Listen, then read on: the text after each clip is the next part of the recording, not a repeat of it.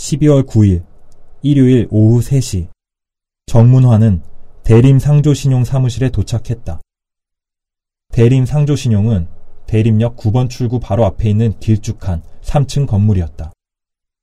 고객의 90% 이상을 차지하는 조선족을 위해 간판도 한글이 아니라 한자 간체자로 적혀 있었다. 상조신용이 영업을 하지 않는 휴일이었기 때문에 제임스와 정문왕과 용역회사 직원들은 셔터를 열고 미리 받아둔 열쇠로 문을 따고 들어갔다. 1층은 고객 창구, 2층은 사무실과 이사장실, 3층은 대회의실과 강연장이었다. 1층 창구로 용역회사 직원 서너 명이 들어갔고 나머지는 2층으로 올라갔다. 정신없는 날이었다. 제임스는 오전 내내 가산 디지털 단지에 있는 HM 캐피탈 사무실에서 양복을 입은 정체불명의 사내들과 언성을 높여가며 논쟁을 벌였고 점심을 먹자마자 가리봉동과 대림동으로 직원들을 돌렸다. 상조신용 내부 문서와 컴퓨터 하드디스크 정보를 삭제하기 위해서였다. 제임스는 건물에 들어서기 무섭게 와이셔츠 소매를 걷어붙이고 1층과 2층을 오가며 직원들을 지휘했다. 이날은 경비 용역뿐 아니라 인천에서 불렀다는 디가우싱 업체 직원들도 동행했다. 2층 사무실은 곧 난장판이 되었다. 디가우싱 업체 직원들이 상조신용 별도 전산망이 깔린 컴퓨터를 분해한 뒤 하드디스크를 전압 변환기처럼 생긴 디가우서에 넣었다. 토스터에서 식빵을 굽는 것 같았다. 하드디스크 기판을 디가우서 구멍 속에 넣은 뒤 노란 버튼을 누르면 지지직거리는 소음이 났다. 그 작은 소음과 함께 한 인간이 평생에 걸쳐 설계한 수천억 대 금융 사기극의 증거가 지구상에서 사라진다고 했다. 정문화는 어떤 원리로 그런 일이 가능한지 몰랐지만 상조신용 사무실 단말기에 이식된 신세계가 바스러지는 것을 보며 허망함을 느꼈다. 제임스는 대림동과 가리봉동 상조신용에 설치한 별도의 전산망을 피스라고 불렀다. 그게 평화라는 뜻도 되고 오줌이라는 뜻도 된다고 했다. 용역들이 캐비닛과 금고에 보관 중이던 서류들을 파쇄기에 넣었다. 작업을 지휘하는 제임스의 얼굴이 상기돼 있었다. 제임스는 지금 허공을 낙하하는 것 같은 허망함을 흥분된 얼굴로 감추고 있다고 정문화는 생각했다. 정문화는 등을 돌려 창밖을 보았다. 길 건너편에 연변 냉면과 세계 직업 소개소, 임대 플래카드가 붙어 있는 신축 오피스텔 건물이 보였다.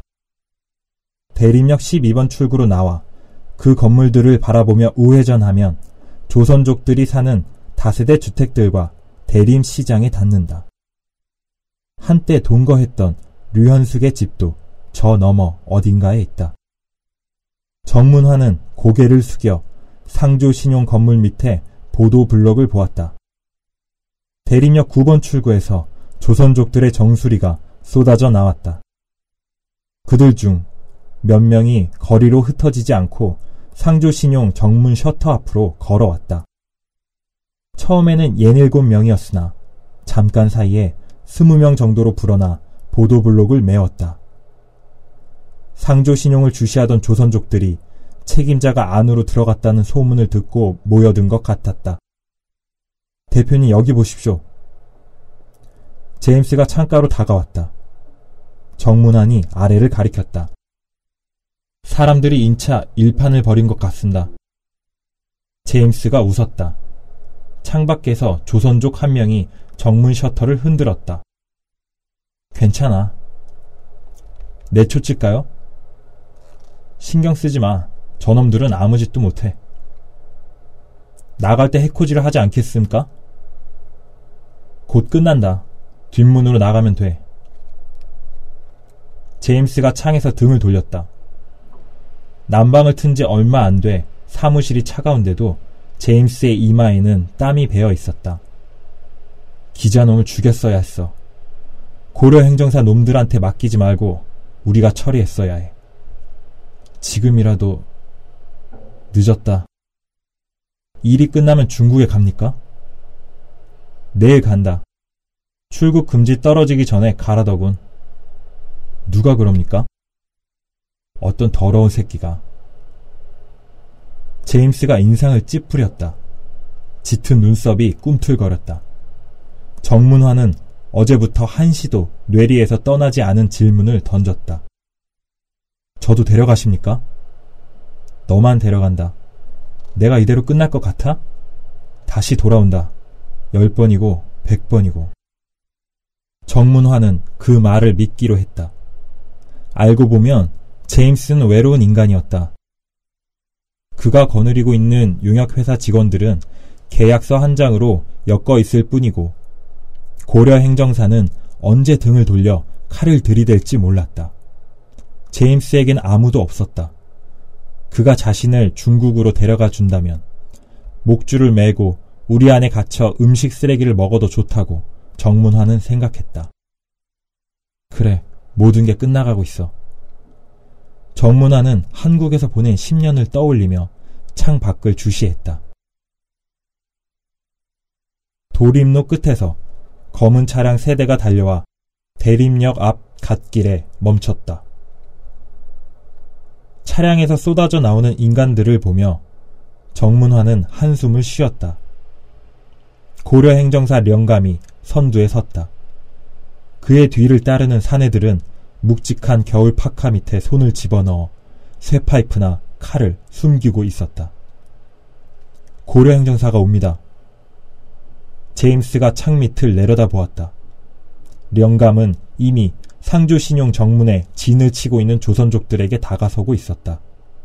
문을 막을까요? 내버려둬. 정리할 건 정리해야지. 제임스의 얼굴에 갑자기 활력이 넘쳤다. 근사한 장난감을 받은 아이의 표정이었다. 제임스는 창 밑을 향해 고개를 끄덕이기도 하고 흔들기도 하며 뭔가를 생각했다. 그 모습을 보며 정문화는 다시 마음이 무거워졌다. 평생 챗바퀴를 돌리고 있는 느낌이었다. 이 고비를 넘기면 끝이 있을 거라고 자유하며 다리를 움직이지만 언제나 제자리인 인생이었다. 령감이 정문을 막은 조선족들에게 소리쳤다. 무슨 소리인지는 모르겠으나 령감의 새된 목소리가 2층 창문까지 들렸다. 조선족들은 호락호락하지 않았다. 정문 앞에 있던 사내가 령감 앞으로 나와 두 손을 펴들고 뭔가를 이야기했다. 령감의 부하 한 명이 그 사내의 멱살을 쥐고 이리저리 흔들었다. 사내가 머리를 꺾으며 비명을 질렀다. 사람 살려! 라는 외침이 긴 꼬리를 끌며 상조신용 사무실까지 올라왔다. 부하가 사내를 길바닥에 내던졌다. 사내가 보도블록 앞에 있는 전봇대에 머리를 부딪혔다. 조선족들이 웅성거렸다. 저마다 의미를 알 수 없는 고함을 내지르며 고려 행정사를 향해 삿대질했다. 령감의 부하들이 품속에서 검은 테이프를 감은 쇠파이프와 회칼을 꺼내자 웅성거림이 잦아들었다. 령감이 비키라는 손짓을 했다. 조선족들이 정문 양옆으로 슬금슬금 물러나 길을 터줬다. 영감은 직접 셔터를 올린 뒤 열쇠로 문을 따고 들어왔다. 맨 뒤에 들어오는 부하가 다시 셔터를 내리고 문을 잠갔다. 대표님, 들어옵니다. 나도 보고 있어. 고려행정사가 계단을 올라오는 발소리가 들렸다. 문이 발칵 열리고 령감이 걸어왔다. 새 파이프와 칼을 든 부하 일곱 명이 영감을 따라 들어왔다. 정문환이 대림동과 가리봉동 거리에서 수십 번 지나친 낯익은 얼굴들이었는데 그 중에 구렁이는 없었다. 정문환은 령감이 외국인 보호소에서 구렁이를 빼내지 않았기를 빌었다. 구렁이가 나왔다면 지금쯤 어느 야산에 묻혀 있을 것이다. 어이구 이거 오랜만입니다. 그렇게 찾아도 안 보이시더니 제임스가 령감 앞으로 걸어 나와 손을 내밀었다. 령감은 팔짱을 낀 채 그 손을 내려다 보았다. 문서를 파쇄하던 용역들이 일제히 동작을 멈췄다. 제임스가 손을 거두고 그들을 돌아보며 소리쳤다. 계속해! 문서 파쇄기와 디가우서가 다시 움직였다. 영감이 책상에 널린 문서와 하드디스크를 돌아보며 말했다. 바쁘시구먼. 증거들을 다 없애고 내뺄 계획인가? 전진을 위한 후퇴지요. 말은 번지르르 해. 그럼 나는 뭐가 되나? 뭐가 되냐니요? 아, 그쪽이 내빼고 나면 내가 죄를 뒤집어 쓰는 거 아니냐고. 참 별 걱정을 다 하십니다. 아하하하. 제임스가 큰 소리로 웃었다. 고려 행정사의 방문을 기다렸다는 듯 신이 난 표정이라고 정문화는 생각했다. 이렇게 서서 얘기할 게 아니라 저쪽에 앉으세요. 제임스가 사무실 구석에 있는 회의용 탁자를 손으로 가리켰다. 영감이 탁자 한가운데 앉자 부하들이 그 뒤에 늘어섰다. 제임스는 정문환에게 따라오라고 손짓하며 영감의 맞은편에 앉았다. 정문환이 제임스 뒤에 서자 일곱 명의 사내들이 정문환을 노려보았다. 제임스가 그들을 보며 말했다. 자네들은 왜 거기 서 있나? 무슨 백설공주와 일곱 난쟁이 찍나? 한 명만 남고 저리 빠져있지 그래. 사내들은 대꾸하지 않았다. 누군가 쇠 파이프로 바닥을 쿵 찍었다. 제임스가 고개를 설레설레 흔들었다. 영감이 제임스의 뒤에 서 있는 정문환을 노려보았다. 조선놈이 미국놈의 개새끼가 됐구나. 사상 개주라도 했나? 정문환은 대답하지 않았다. 문서 파쇄 작업을 하던 용역들이 탁자를 흘깃거렸다. 제임스가 탁자에 팔을 괴고 말했다.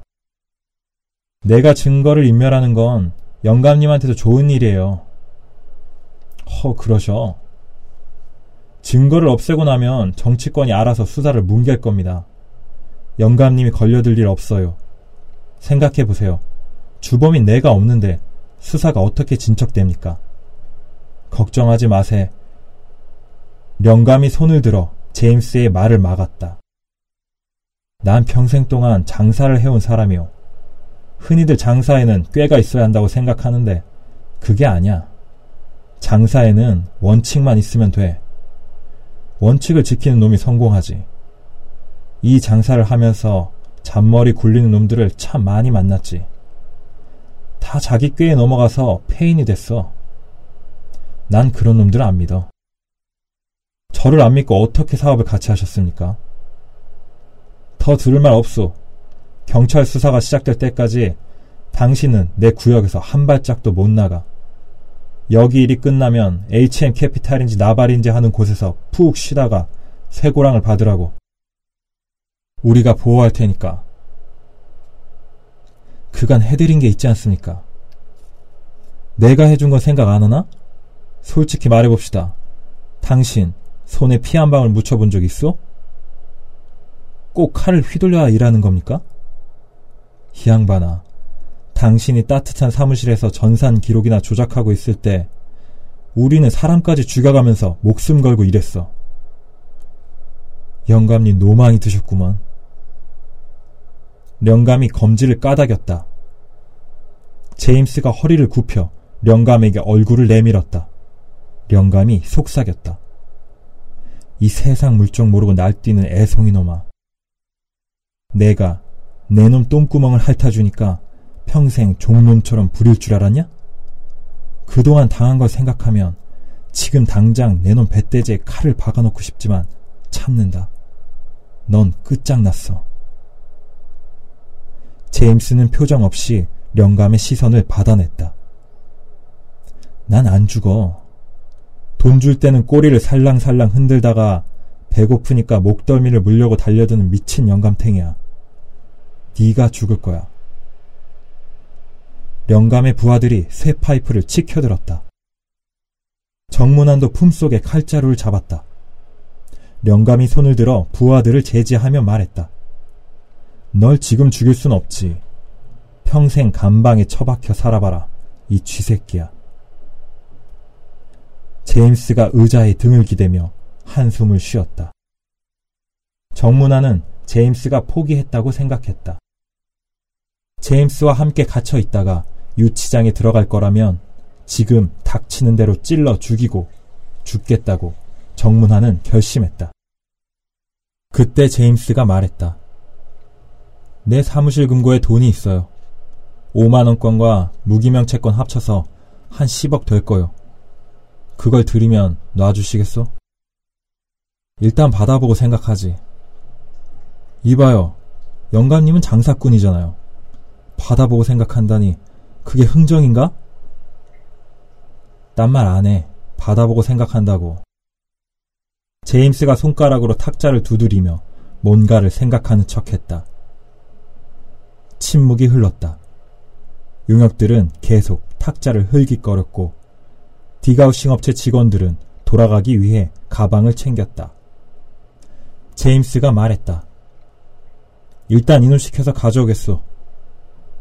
제임스는 탁자에서 일어나 영감의 눈에 띄지 않는 구석으로 정문안을 데리고 갔다. HM 캐피탈 사무실에 다녀와라. 차 열쇠를 주머니에 집어넣는 정문환에게 제임스가 속삭였다. 금고에 작은 손가방이 있다. 그걸 큰 배낭에 담아서 가져와라. 배낭이 빈 것처럼 보이면 안 되니까 신문지라도 구겨 넣어. 정문환이 고개를 끄덕였다. 제임스가 대표실 전자키와 금고 비밀번호를 적은 메모를 건넸다. 사무실을 나가려는 정문안을 붙들고 제임스가 다시 속삭였다. 가방 안은 보지 마.